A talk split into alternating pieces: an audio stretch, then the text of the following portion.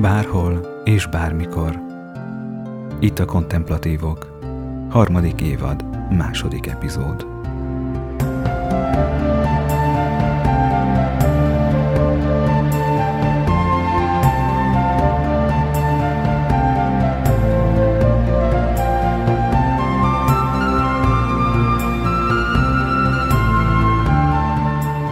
Ha már a Szent Háromságról beszélünk, akkor illő és stílszerű, hogy három eh, hatékony eszközt ajánljak ahhoz, hogy ezt a nagyszerű valóságot még mélyebben meg tudjuk ismerni, hogy egyre háromságosabb jellegű Istenképünk és Isten kapcsolatunk legyen, akkor ehhez nézzünk meg három nagyon is kézzelfogható eszközt, amelyek segíthetnek bennünket előre ezen az úton.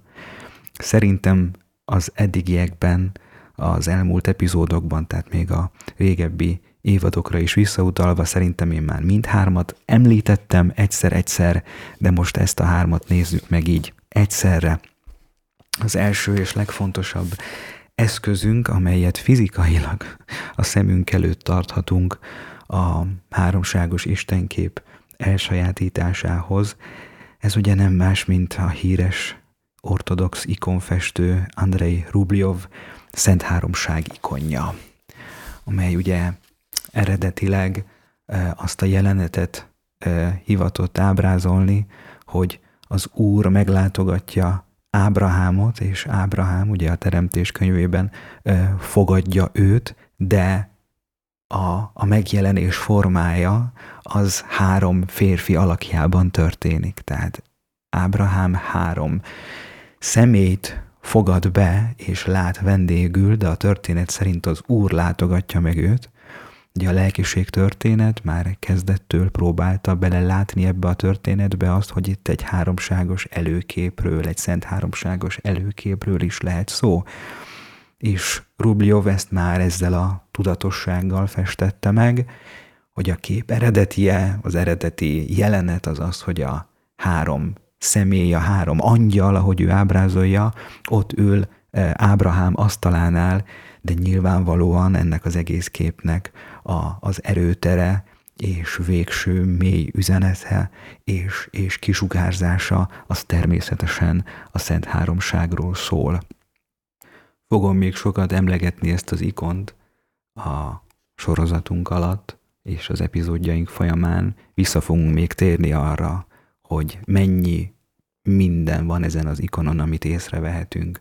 Olyan, olyan színek, olyan szimbólumok, olyan dolgok, amelyek által, ugye Rubljov valahogy megpróbálta nekünk nagyon mélyen közvetíteni azt, hogy ki is a, a három személyű egy Isten, és hogy nekünk milyen, milyen helyünk van ebben a bizonyos isteni közegben, közösségben, asztaltársaságban. Gyönyörű dolgokat fogunk erről remélhetőleg még megállapítani. Úgyhogy ez az ikon, mint fizikai eszköz a, a szemünk előtt lehet, és szemlélhetjük azt, miközben erről a gyönyörű valóságról beszélünk. Ehhez az ikonhoz fűzi hozzá eh, Richard Rohr az Isteni Tánc című könyvében a következő néhány mondatot. Egy történet szerint volt egy művész, aki pusztán attól Jézus követőjévé vált, hogy ezt az ikont szemlélte. Megtérését úgy magyarázta, hogy ha ez Isten természete, akkor én hívő vagyok. Eddig az idézet. Gyönyörű megállapítás ez annak kapcsán, hogyha ezt a Szent Háromságikon szemléljük, és azt a következtetést vonjuk le belőle, hogy, hogy az Istennek ez a formája, ez az alakja, hogy ő és ők ehhez hasonlítanak, és ugye azokhoz a torz képekhez képest, amik oly sokszor a fejünkben élnek, ugye ehhez képest ez a Szent Háromság ikonon lévő kép az egy, az egy, az egy forradalmi tisztasággal és, és bensőségességgel, intimitással, gyönyörűséggel rendelkezik. Tehát, hogyha engedjük magunkat megérinteni az ikon által, és az ikon szemléletéből le tudjuk vonni mind értelmileg, mind érzelmileg azt a következtetést, hogy, hogy mennyire fantasztikus, hogy ő ilyen, hogy ők ilyenek. És hogyha rá tudunk erre csodálkozni, hogyha ezt újra és újra bensőségesen szemléljük, és így szembesülünk Istennek a valódi természetével, akkor mi is azt fogjuk mondani, hogy hát ezt innentől kezdve most már akarjuk. Ha Isten ilyen, ha ő tényleg ilyen, ha ők tényleg ilyenek, akkor én tényleg kapcsolatban akarok élni velük. Mert erről az ikonról sugárzik az, hogy ezzel a három személlyel együtt élni, az nem az élet megnyomorításának az eszköze, nem a boldogtalanság forrása, nem egy csomó ö, törvény és szabály magunkra vétele, hanem ez a bensőséges, boldogító kapcsolódás és kapcsolat. Ő hozzá és ő hozzájuk. Ha Isten ilyen, ha ők ilyenek, ahogy ez az ikonon látszik, akkor kapcsolódni akarok hozzájuk, mert ez a boldogság forrása. Ez tehát az első eszközünk, amelyet a szemünk előtt tarthatunk, ahhoz, hogy egyre jobban háromságos istenképünk legyen, tehát ugye ez az ikon, amit említettem. A második eszköz az pontosan az a könyv, amiből most ezt az előbbi idézetet hoztam nektek, mesterem Richard Rohr, az Isteni Tánc című könyve. Hát ezt a könyvet tényleg a abszolút módon tudom ajánlani, mint ennek a, a jelenlegi évadunknak a, a tökéletes kiegészítését, sőt forrását, hiszen én bevallottan ebből a forrásból is nagyon-nagyon sokat merítek. Azt hiszem, hogy ez a könyv tényleg egyedülálló és hiánypótló így a lelkiségnek a, a történetében, mert végre kezünkbe tarthatunk egy olyan, olyan könyvet, amely nem csupán dogmatikailag, teológiailag akarja megmagyarázni, hogy milyen a Szent Háromság, hanem végre arról akarna szólni, hogy a Szent Háromságról hogyan lehet olyan tapasztalatunk, amely képes átalakítani az életünket. Nem véletlenül ez az alcíme a könyvnek, hogy a Szent Háromság és a belső átalakulás. Tehát ahhoz, hogy az életem tényleg alakulni tudjon, hogy a belső világom alakulni tudjon, ehhez ugye elengedhetetlen, hogy háromságos jellegű Isten kapcsolatom és Isten képem legyen, és ennek a könyvnek tényleg minden szava és minden sora valahogy képes úgy megérinteni bennünket, hogy, eh, hogy ez a háromságos Istenkép tanulás és Isten kapcsolat tanulás sokkal könnyebbé és gyümölcsözőbbé válik. Tehát ezt, ezt a könyvet ajánlom még ilyen, ilyen kísérőként és forrásként eh, ehhez a mostani évadunkhoz, és természetesen a háromsággal megélt eh, viszonyunkhoz úgy általában is.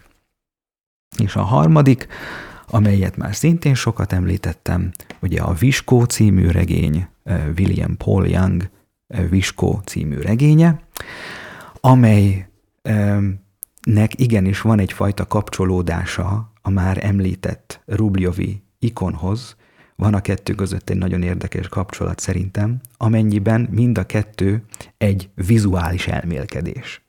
Tehát Rubljov sem dogmatikát és teológiát akart festeni, amikor lefestette a három angyalt. Ez egy, ez egy, ez egy képi elmélkedés arról, hogy a háromságos Isten nek milyen tulajdonságai vannak, hogy a háromságos Istennek milyen a jelenléte, és hogy ő hogyan hív bennünket ebbe a jelenlétbe, milyen módon vonz bennünket ebbe bele. Erről a spirituális tapasztalatról egy vizuális elmélkedés az ikon, és ugyan erről a spirituális tapasztalatról egy vizuális elmélkedés, egy modern vizuális elmélkedés, ez a bizonyos regény. William Paul Young a Viskó című regénye, és az abból készült film is ugyanígy megteszi a a hatását, tehát hogy nagyon-nagyon jó sikerült az ezzel, az erről készült film, nagyon jók a benne lévő szimbólumok, vizuálisan szerintem nagyon erős és nagyon életadó a, a film és a, és a színészi játék is, ugye az egész látvány, de természetesen azért a forrásunk azért a, a regény, amely sokkal, sokkal bővebben mm, írja le és tárgyalja ki a ezt a bizonyos nagyszerű témát, hogy az emberi személy hogyan találkozik a Szent Háromsággal, és mivel itt ugye nem, nem látjuk a színészeknek az arcát ugye a könyvben, éppen ezért sokkal inkább szabadok lehetünk annak elképzelésében, hogy, hogy milyen lehetett az a, az a három személy, akivel a, a főszereplő találkozik, bár mondom, a film színészi választásai szerintem nagyon-nagyon jók,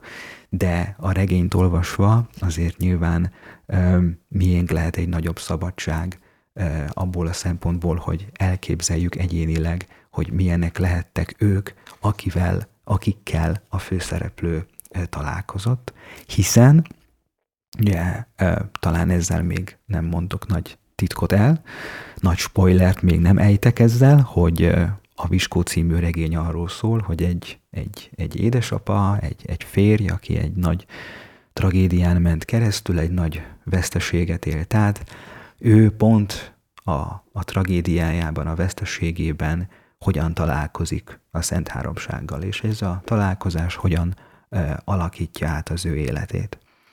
Erről szól ez a bizonyos regény, és mondom, nem teológiai eszmefuttatásról van szó. Tehát ezt a regényt, mint regényt kell olvasni, mint elmélkedést kell olvasni.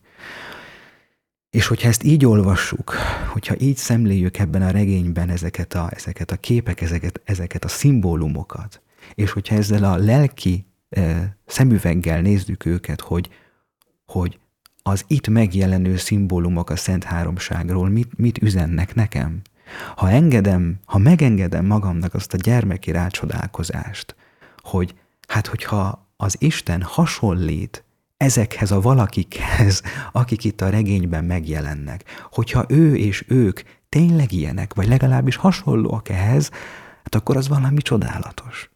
Akkor én azt akarom, akkor én ővele, ővelük igenis tapasztalatilag együtt akarok élni akkor innentől kezdve meg akarok mindent tenni, ami rajtam múlik, ahhoz, hogy fölébredjek a háromság jelenlétére a belső világomban. És innentől kezdve ez annyira csodálatos, és ezért is lehet azt mondani, hogy a Viskó című regény olvasása az már önmagában Isten kép gyógyító eszköz. Tehát gyógyul az Isten képünk, tisztul az Istenképünk, háromságos jellegű Istenképünk lesz egyre jobban, ugye nyilván először így elméletileg az értelmünkben, de ez ad egy teret ahhoz, ez ad egy esélyt arra, hogy ez szépen lassan lecsorogjon a szívünkbe és tapasztalattá váljon. És csak így a, tényleg így az érdeklődést felkelt, vagy nem is, nem is csupán ezért, hanem mondjuk így, hogy azért, hogy hozzászokjunk ennek a ennek a regénynek a nyelvezetéhez, ennek a regénynek a, a forradalmi szimbólumaihoz. Hallgassunk bele tényleg, hogy, hogy hogyan, hogyan beszél a szerző a három személyről, a három isteni személyről. Milyen megdöbbentő képekkel, amik tényleg kimozdítják belőlünk ezt a trónon ülő, egyedülálló, öreg uralkodó istenségnek a képét.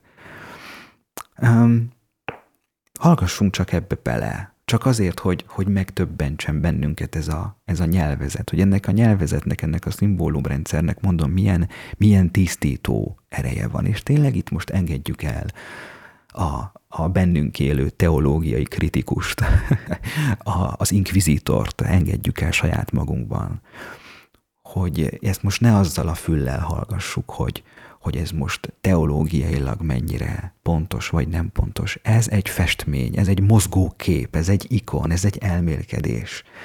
Ez az elmélkedés nem azt akarja mondani, hogy Isten pontosan és tökéletesen ilyen, hanem azt akarja inkább mondani, hogy e, ezekbe a szimbólumokba van belecsomagolva sok-sok mélységes üzenet arról, hogy Isten, a három személyű Isten milyen tulajdonságokkal rendelkezik az ember irányába és hogy az emberi személy természetesen a maga szabadságában nagyon sokféleképpen szemlélheti a három szemét, és sokféle szimbólummal írhatja le. William Paul Young ezekkel a szimbólumokkal írta le, amiket most, amikből most idézni fogok. Ez az ő tapasztalata, ezek az ő szimbólumai, de mivel annyira újnak ható szimbólumok, és annyira nem a hagyományos szimbólumok, ezért van ezeknek egy olyan erejük, amelyek képesek bennünk fölkavarni az állóvizet, képesek bennünket kimozdítani ebből a hideg, statikus istenképből, és képesek bennünk elindítani ennek a fölfedezésnek az útját, hogy akkor mi magunk egyénileg a saját benső világunkban elméletileg, értelmileg és szívvel és tapasztalattal közelítsük meg a magunk módján a három személlyel való kapcsolatot és a három személynek a tulajdonságait, a mienségüket. Abból a részből szeretnék felolvasni, amikor a főszereplő, meg először találkozik a három személlyel, és először szemléli őket, és az első benyomását írja ő le arról, hogy a három személy milyen, és hogy hogyan viszonyulnak ő hozzá. Tehát ez meg első találkozása a Szent Háromsággal.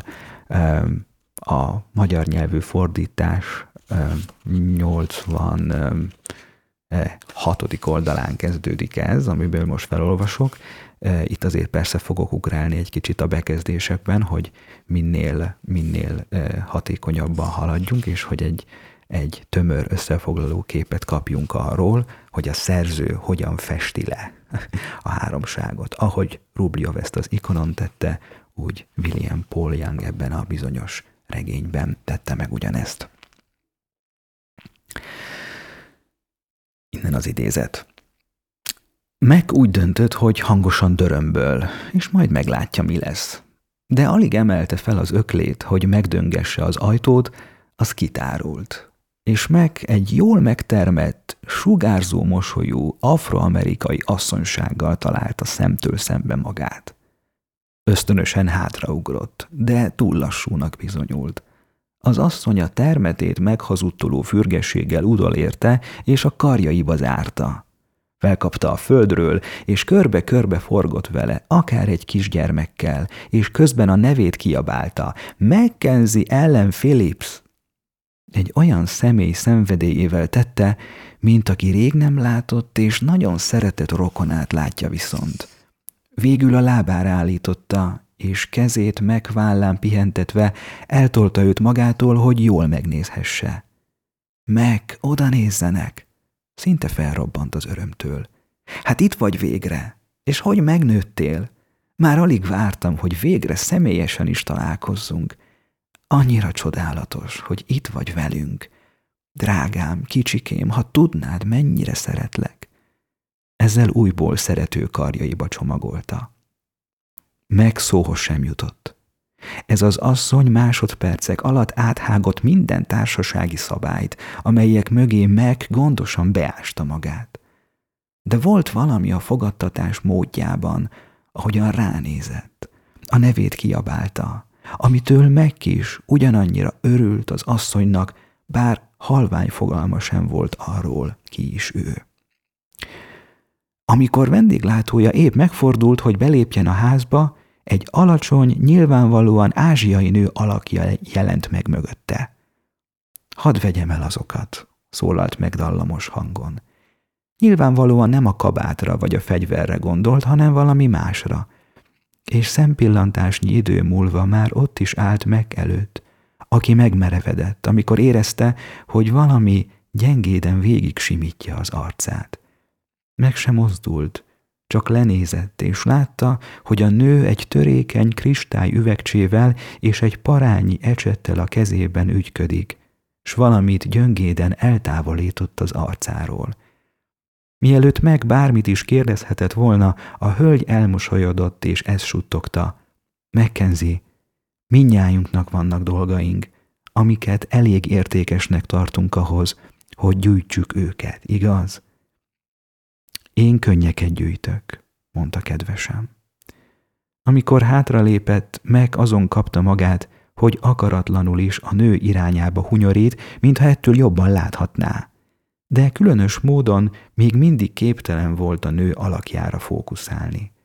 Mintha vibrált volna a fényben, a hajtincsei pedig minden irányban lobogtak, pedig szellő is alig rezdült.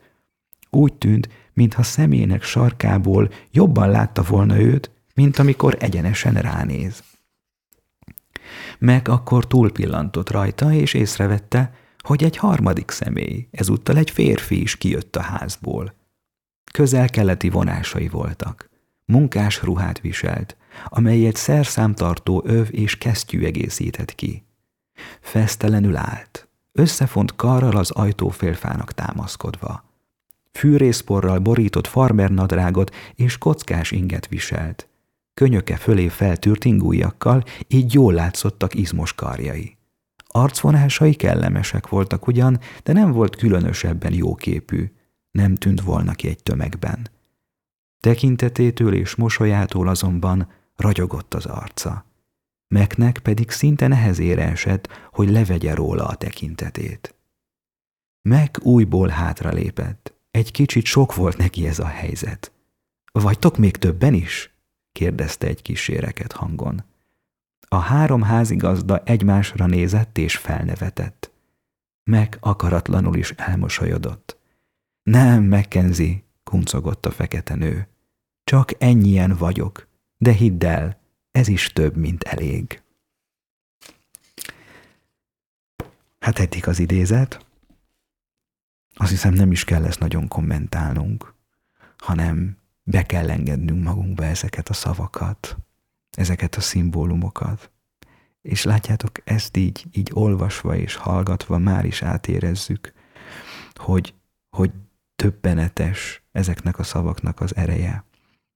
Hogy mennyire képesek ezek a szavak, ezek a szimbólumok kihozni bennünket abból az istenképből, amely ugye oly sok ember életében a dühös és félelmetes, egyszemélyű, felhőken ura, ülő, uralkodó Istenről szól. Mekkora a kontraszt! Mekkora a kontraszt, hogy itt van ez, a, ez az anyai vonásokkal rendelkező atya, ez a papa, itt van ez a, ez a légies, gyöngéd lélek, és itt van ez a, ez a, ez a közelkeleti, megfogható, megérinthető ember, Jézus, és ezek így hárman milyen harmóniában vannak, és közben mégis hárman milyen különböző egyéniségek. Ez szinte fizikailag sugárzik ezekből a szavakból. És mondom itt, amit megengedhetünk magunknak egyre inkább, az ennek a bizonyos kontrasztnak a fölismerése, az erre való rácsodálkozás, hogy milyen más ez, ez a kép, ahhoz a képhez képest, amely általában mondjuk így bennünk él Istenről. Hát akkor ennek fényében megyünk tovább, és ezt szemlélve fűzzük tovább a gondolatainkat a háromságról. És ugye a múltkor már megállapítottuk róla, hogy hogy róluk, ugye róla, róluk, ez teljesen kiegészíti egymást, mint két kifejezés, egyes számú és többes számú, szóval róluk nem nagyon kell már elméletileg bizonygatni, hogy ő, ők a szeretet. Istenről addig kell bizonygatni, hogy szeret, amíg azt gondoljuk, hogy egyedül van, amíg azt gondoljuk, hogy ő magányos, amíg azt gondoljuk, hogy volt egy olyan idő a világ történelemben, amikor ő elkezdett valakit szeretni. De amikor arra gondolunk, hogy a három személy között öröktől fogva zajlott és zajlik és zajlani fog ez a bizonyos szeretet, hogy ennek soha nem volt kezdete, és ez a szeretet árad ki ránk, akkor innentől kezdve már nem kell tovább. Elméletileg legalábbis bizonygatnunk, hogy Isten a szeretet, és hogyha már ez legalább így elméletileg rendben van bennünk, ahogy az Isten kép témájában ezt már ugye tanultuk, hogyha legalább a fejünkhöz elér ez az információ, hogy nem kell többi aggódnom azon, hogy Isten szeret vagy nem szeret a tetteim és a teljesítményem függvényében. Tehát amint legalább elméleti, elméletileg borul össze bennem ez a kártyavár, ez az elv, és amint mondom, legalább elméleti szinten Isten szeretetének a visszavonhatatlansága e, gyökeret ver bennem, akkor ezzel teremtek magamnak egy olyan teret, amely által ez a helyes elméleti információ szívembe csoroghat és tapasztalattá válhat. A háromságos Isten szemlélve már nem kérdés, hogy itt csak és kizárólag a szeretet természetéről beszélünk, hogy ő, ők a szeretet. És a szemléletet ezt a szemlélődést, ezt megtehetjük az ikon által, az említett Rubjov ikon által, megtehetjük a Viskó regény által, és megtehetjük számtalan módon még, ahogy, ahogy ez közel áll a szívünkhöz. De lényeg, ahogy egyre közelebb engedjük magunkhoz a háromságnak a szemléletét, ahogy egyre közelebb engedjük magunkhoz ezt a, ezt a valóságot, bármennyire is furcsa ez nekünk kezdetben, hogy Isten plurális, és hogy őket nem lehet szétszakítani, hogy ők mindig mindent hárman cselekszenek, és mindenben hárman vannak, mert elválasztat, elválaszthatatlanok egymástól.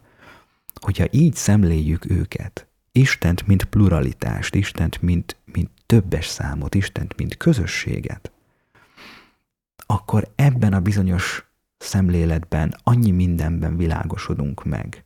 Tehát ugye például abban, hogy, hogy itt nem lehet másról beszélni közöttük, mint a szeretetről, a legtisztább, legigazibb, végtelen, ingyenes szeretetről, amely mindenek előtt Atya, Fiú és Lélek között áramlott és áramlik öröktől fogva.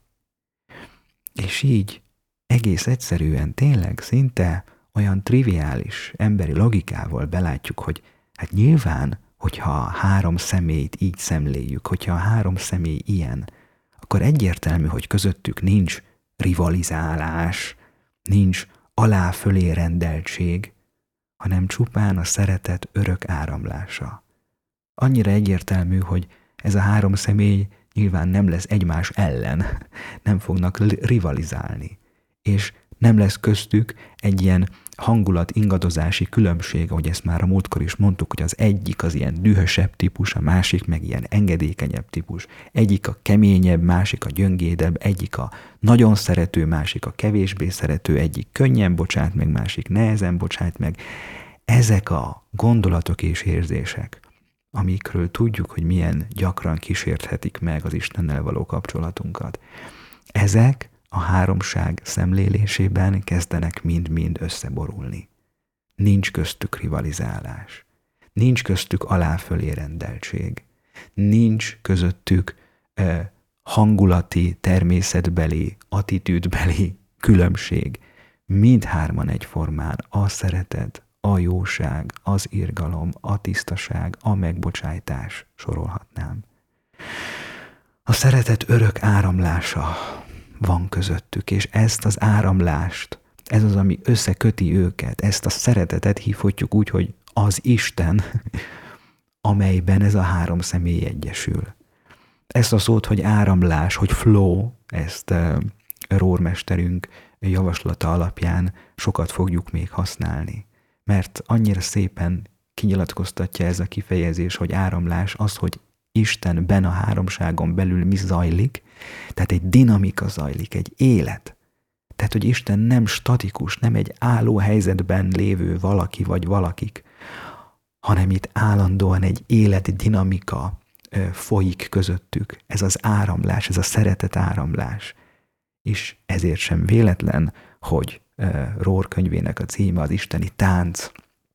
Talán a tánc az a kép, amely legjobban leírja a háromságos Isten természetét és dinamikáját. Erről is fogunk még beszélni, hogy ez a bizonyos isteni tánc, mint kifejezés most nagyon modernnek és újnak tűnik, de ez igazából visszanyúlás a legősibb teológiai hagyományhoz, amelyben a, a bizonyos egyházatyák, akiket majd fogok említeni, ezzel a kifejezéssel tudták legjobban leírni, hogy, hogy milyen az Isten. Mikor azt mondták, hogy az Isten egy tánc, egy körtánc, a három személynek az örök tánca, az örök dinamizmusa. Ebben egy élet vibrál és áramlik állandóan ebben a háromságos közösségben. És éppen ezért az áramlás, mint kifejezés nagyon-nagyon szerencsés, mert erről a dinamikus életről szól, erről a szeretet áramlásról, mely közöttük öröktől fogva zajlik, és amely kiárad ránk. Az isteni szeretet az egy, az egy ránk áradó áramlás, az egy ilyen flow, olyan, mint a napnak a sugara, amely egész egyszerűen rám árad, kérdés nélkül.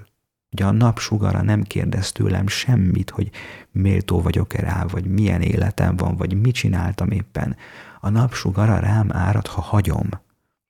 És ugyanígy tűnik, hogy ilyen az isteni szeretet, a szent háromságos szeretet áramlása.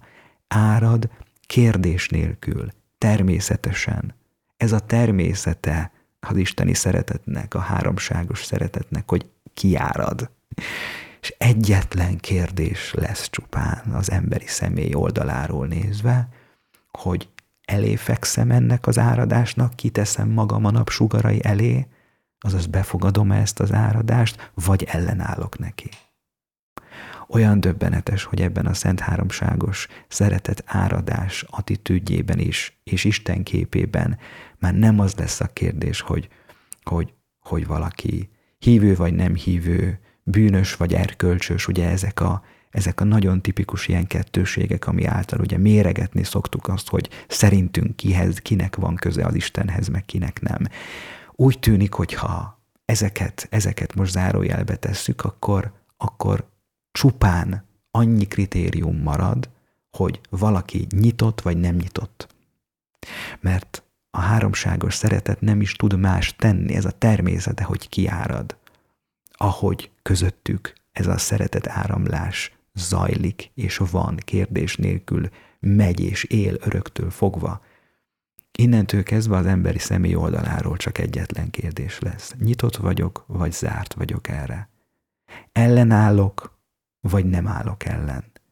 Megnyílok, vagy bezárkózom? És hogyha megnyílok, és ezt a megnyílást nevezhetjük megtérésnek, nevezhetjük hitnek, oly sok mindennek, hogyha megvan ez a belső nyitottság, ha kezdem feladni a belső ellenállásaimat, akkor ez, akkor ez átalakít. Akkor ez a szeretet eléri a legbensőbb részeimet, és ott a legbensőbb lelki világomban valódi változást, tapasztalatot hoz létre. Akkor onnantól kezdve tényleg tudom tapasztalatilag szívvel észlelni ezt az isteni jelenlétet és ezt az isteni szeretetet. Tehát úgy tűnik ez az egyetlen kérdés marad az emberi személy oldaláról nézve. Zárt vagyok, vagy nyitott vagyok. De az isteni szeretet oldaláról nézve, a Szent Háromság természetét szemlélve nincs több kérdés. Árad ugyanaz a szeretet ránk, amely szeretet a három személy között áramlik öröktől fogva. Kérdés, hogy elfogadjuk-e, és hagyjuk-e, hogy ez átalakítson bennünket. Tehát nagyon jó ez a kifejezés, hogy flow, hogy áramlás, mert ez van ugye a háromságon belül, ez árad ki ránk, és ez hoz létre bennünk is egy ilyen életdinamikát. Tehát az az ember, akinek tapasztalattá válik a háromságos jelenlét és a háromságos szeretet, az, az belekerül egy flóba. Annak az embernek az életéből el fog indulni valamilyen fajta kiáradás ezt eh, evangéliumi nyelvezettel mondhatnám úgy is, hogy gyümölcsöt fog hozni az életünk. De Jézus nem véletlenül mondta, hogy maradjatok bennem, én bennetek vagyok, és ti én bennem, és így hoztok maradandó gyümölcsöt. Tehát az életem termékeny lesz, gyümölcsöt hoz, kiárad belőle valami élet, bármit is tegyek, bármi is a dolgom, bármi is a hivatásom, bármi is a feladatom, amit tennem kell a jelen pillanatban, azt ennek az áramlásnak az erejéből úgy tehetem, hogy ez életadó legyen magam és mások számára. Ez az életadás, a szeretet áramlása, amely ilyenkor, amely meg kinyilvánul bennünk és rajtunk, és amely áthatja személyiségünket, cselekedeteinket. Ez a háromsággal való kapcsolatunknak a gyümölcse, és nyilván nem arról van szó, hogy ez minden pillanatban így történik velünk, de legalább egyre többször annak az arányában, ahogy, ahogy növekszünk az ébredésben, ahogy növekszünk a tapasztalati tudásban, ahogy növekszünk a háromságos Istenkében és tapasztalatban. Ez, amit most elmondtam, ezek mind szinonimái egymásnak. Tehát ahogy van ez a bizonyos növekedés bennünk, úgy tűnik ennek arányában mm, tudnak a cselekedeteink egyre jobban életadók lenni. Ennek arányában fog az életünkből és a cselekedeteinkből áramolni valamilyen fajta flow, amely, amelyet úgy is észre fognak rajtunk venni és amelynek a gyümölcseit remélhetőleg mi magunk is fogjuk tapasztalni, nyilván nagyon sokaknak az örömére. És ahogy a háromságot szemléljük tovább, és ehhez egyébként most megint az ikonhoz térünk vissza, ugye Rubjov is így ábrázolta a háromságot, hogy ezek körben ülnek egy asztalnál. És ugye már is egy gyönyörűséges dolog az is, hogy ennek, a, ennek az asztalnak, az ikonon ábrázolt asztalnak a, a hozzánk közelebb eső oldala az üres. Nyilván azért, mert ez a szemlélőnek a helye. Ez az én helyem, ez a te helyed. Ezek az ikonok egyébként is azért ilyen csodálatosak, mert, mert olyanok, mint egy, mint, mint valamilyen fajta ablakok az isteni misztériumra és misztériumokra. Elé teszem magam, ezt szemlélem, és valahogy azt érzem, hogy ennek a része vagyok. És a Szent Háromságikon ezt még vizuálisan is megmutatja. Ott van az asztalnál az üres hely, ahova én odaülhetek, és a háromsággal így, így bezárhatok egy kört. És látjátok, azt hiszem, hogyha a Szent Háromságot szeretnénk valahogy jellemezni, akkor mindenképpen valamilyen körkörös alakzatot kéne kéne behoznunk. Kevésbé a háromszöget egyébként, ahogy ez, ez úgy nyugati e, ikonográfiában jobban el van terjedve, de én mindenképpen a kör mellett voksolnék. Az isteni tánc, a körtánc, amely az előbb említett gyönyörű kifejezés a háromság dinamikájáról, az is ezt sugalja hogy a, a legjobb kép a háromságos kommunióról az a körkörös kép, és nem a piramis-szerű kép, hogy alá-fölé rendeltség, hierarchia, hanem a kör, amelyben zajlik ez a bizonyos tánc, a három személynek az örök tánca. És ebben a, ebben a körben, ebben a szeretet áramlásban van benne minden más, amit az üdvösség történet eseményeinek hívunk. Tehát a Szent Háromság szeretet körében és biztonságában van benne a világ teremtése, a fiú elküldése, a fiú halála és feltámadása, a Szentlélek elküldése, stb. stb. Mindez ez, ez, ezen a körön belül van, és nem kívül rajta, és nem annak ellenére, hanem a háromságos szeretet, biztonságos szeretet áramlásán és körén, körén belül lehet például értelmezni, hogy mit jelent az, hogy a, a fiú életét adta értünk, hogy Jézus meghalt a kereszten. Ha ezt enélkül a kör nélkül nézzük, akkor ugye borzadályos gondolataink támadhatnak arról, hogy milyen lehet az az Isten, aki, aki megengedte, hogy a fiával ez történjen. Hogyha kivesszük a Szent Háromság köréből Jézusnak a személyét, halálát és feltámadását, és ezt külön értelmezzük, hát abból születnek azok a borzasztó torz istenképek, amely miatt oly sok embertársunk azt mondja, hogy ő ebből nem kér, vagy ha ezt valaki mégis úgynevezett hittel elfogadja, akkor egy boldogtalan, nyomorúságos lelkéletet fog élni. Tehát a, a háromságos, dinamikus kört szemléljük, és ezen belül minden mást, amit Isten cselekszik ebben a világban, a fiú által, a Szentlélek által, stb. stb. És egyébként ennek is van egy ilyen vizuális segítsége. Ugye e, podcast sorozatunk e, szimbóluma, így indulásunk óta, ez a bizonyos kelta kereszt, amely pontosan ezt írja le, amit nektek az előbb elmondtam, hogy ez a kereszt egy körbe van foglalva. A kereszt szárait körbeveszi ez a bizonyos e, kör alakzat. És azt hiszem ez magában hordozza ezt, a, ezt az előbb elmondott gyönyörűséges igazságot, hogy ez a bizonyos kör, ez a Szent Háromságnak a szeretet köre. És ezen belül szemléljük a keresztet, nem ezen kívül. Ezen belül szemlélünk mindent, ami Isten cselekedete az üdvösség történetében. Mindent háromságos kontextusban szemlélünk. És hogyha így szemlélünk mindent, akkor, akkor, akkor mindennek egy, egy valósághű oldalát fogjuk látni. Akkor, akkor értelme lesz egyre inkább, életadó értelme lesz olyan dolgoknak, amelyeket a háromságos kontextus nélkül szemlélve, hát igencsak nehéznek értékeltünk például, például a kereszt vagy a feltámadás. De mond Jézus egész élete, a tanítása, de folytathatnám, tehát a Szent Lélek elküldése, az egyház megalapítása, minden, ami, ami úgy történik, mind Isten cselekedete ebben a világban.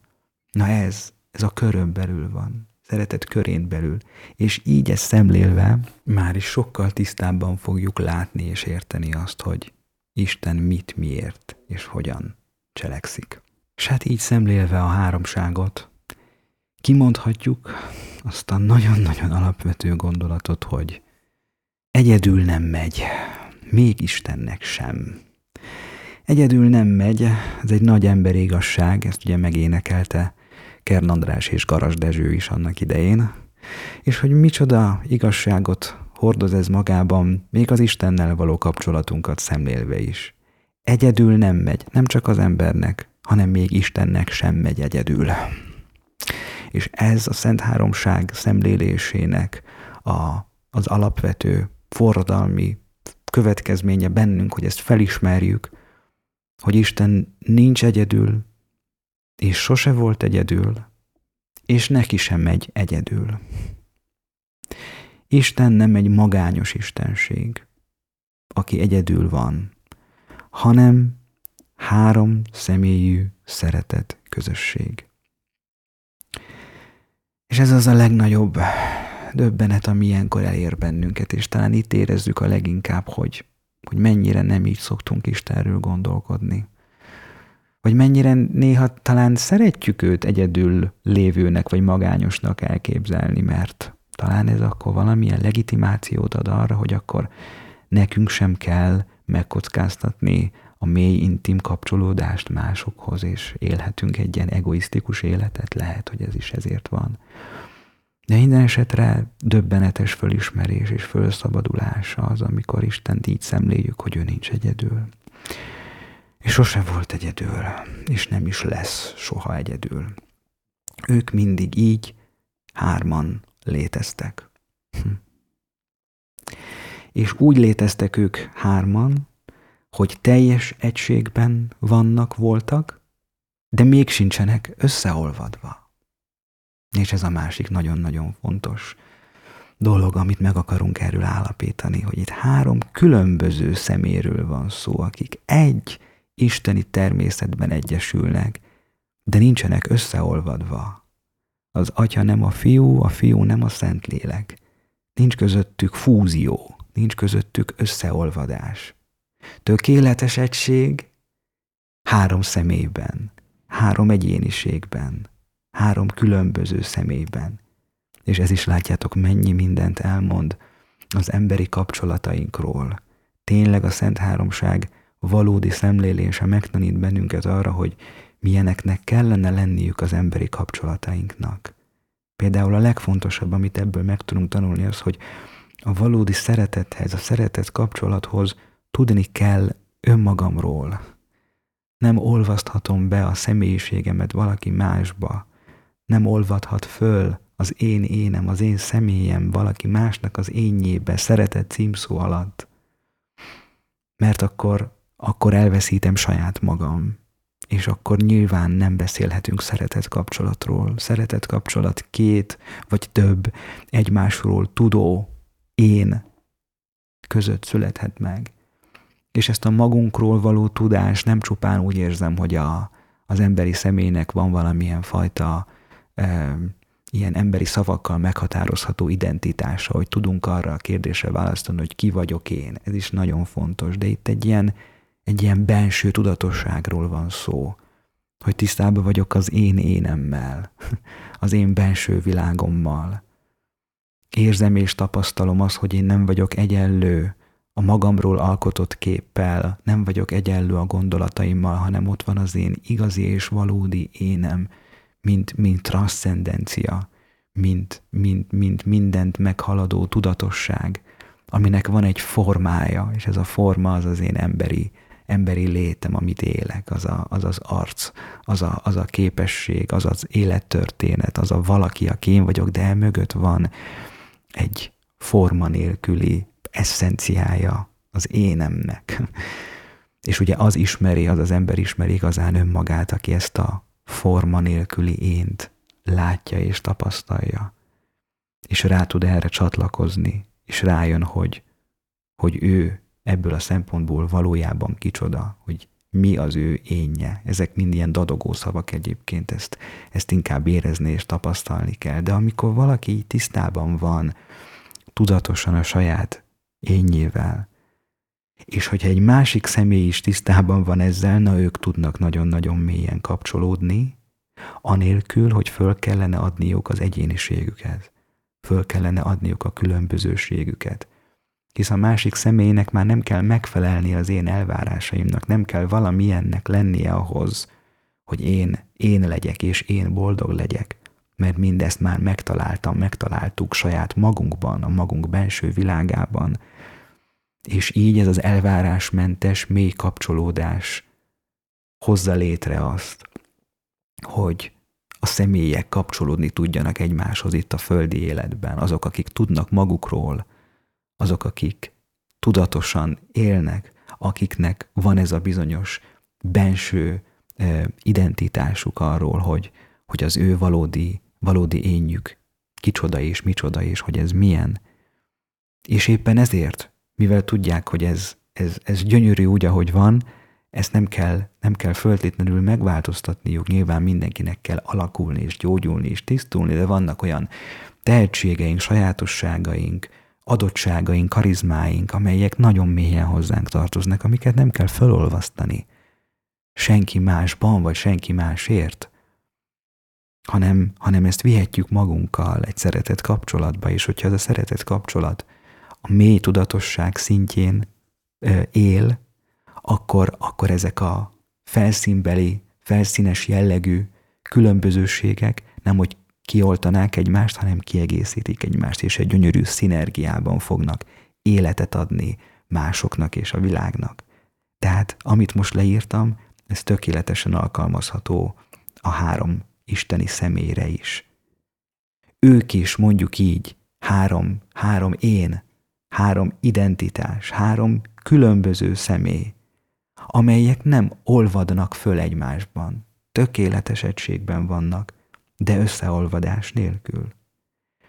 És, és tényleg ez is mutatja azt, hogy nekünk sem kell összeolvadni egymással, feladni az egyéniségünket, azok az emberek képesek valóban szeretni egymást, akik így saját magukkal és a saját képességeikkel tisztában vannak, és így fog ez, mondom, létrehozni egy ilyen szinergiát, hogy egymással kiegészülnek ezek a különbözőségek, és létrehoznak egy ilyen gyönyörű életet, de ez a háromság is. Ez a három különbözőség szinergiában működve, együtt működve hoz létre életet. És, és beszélhetünk így a három isteni szeméről. Mondom, most megint nem dogmatikailag, hanem inkább ezzel a, ezzel a kontemplatív tekintettel, hogy ők is három egyéniség. Hát nekem eléggé úgy tűnik ez, annak alapján, ahogy ők fölfedik magukat az üdvösség történetében.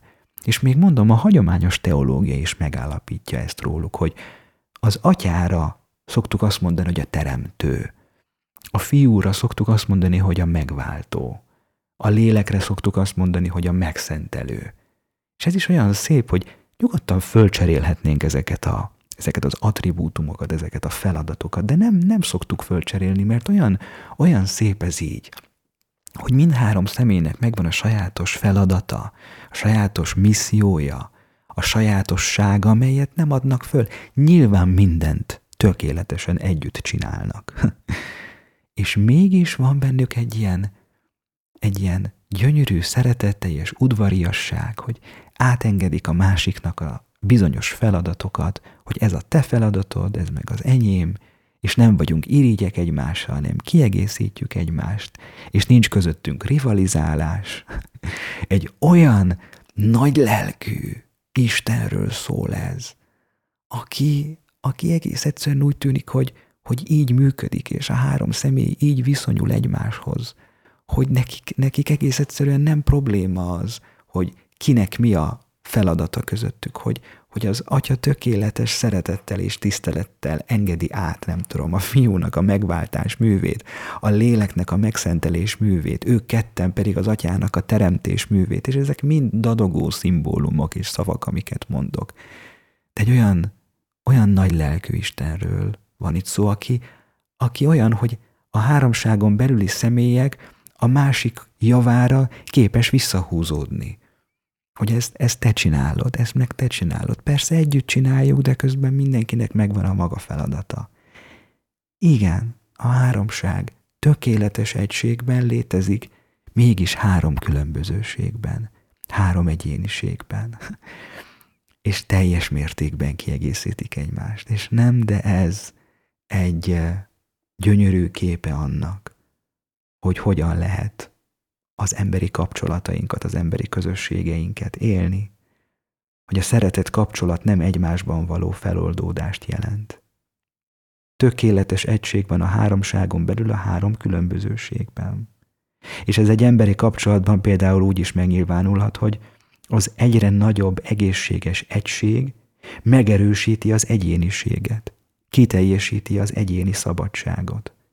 Tehát minél inkább vagyunk önmagunk, annál mélyebb kapcsolatba és közösségbe tudunk kerülni egymással. És visszafelé is igaz ez, minél mélyebb ez a szeretet közösség, és minél egészségesebb, az annál inkább erősíti meg az egyéniséget, és nem olvasztja fel az egyéniségeinket.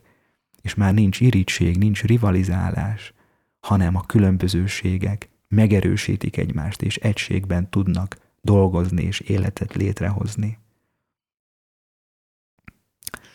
Látjátok, hogy a háromság szemlélete hogyan tud minket megtanítani az emberi kapcsolataink alapvetéseire.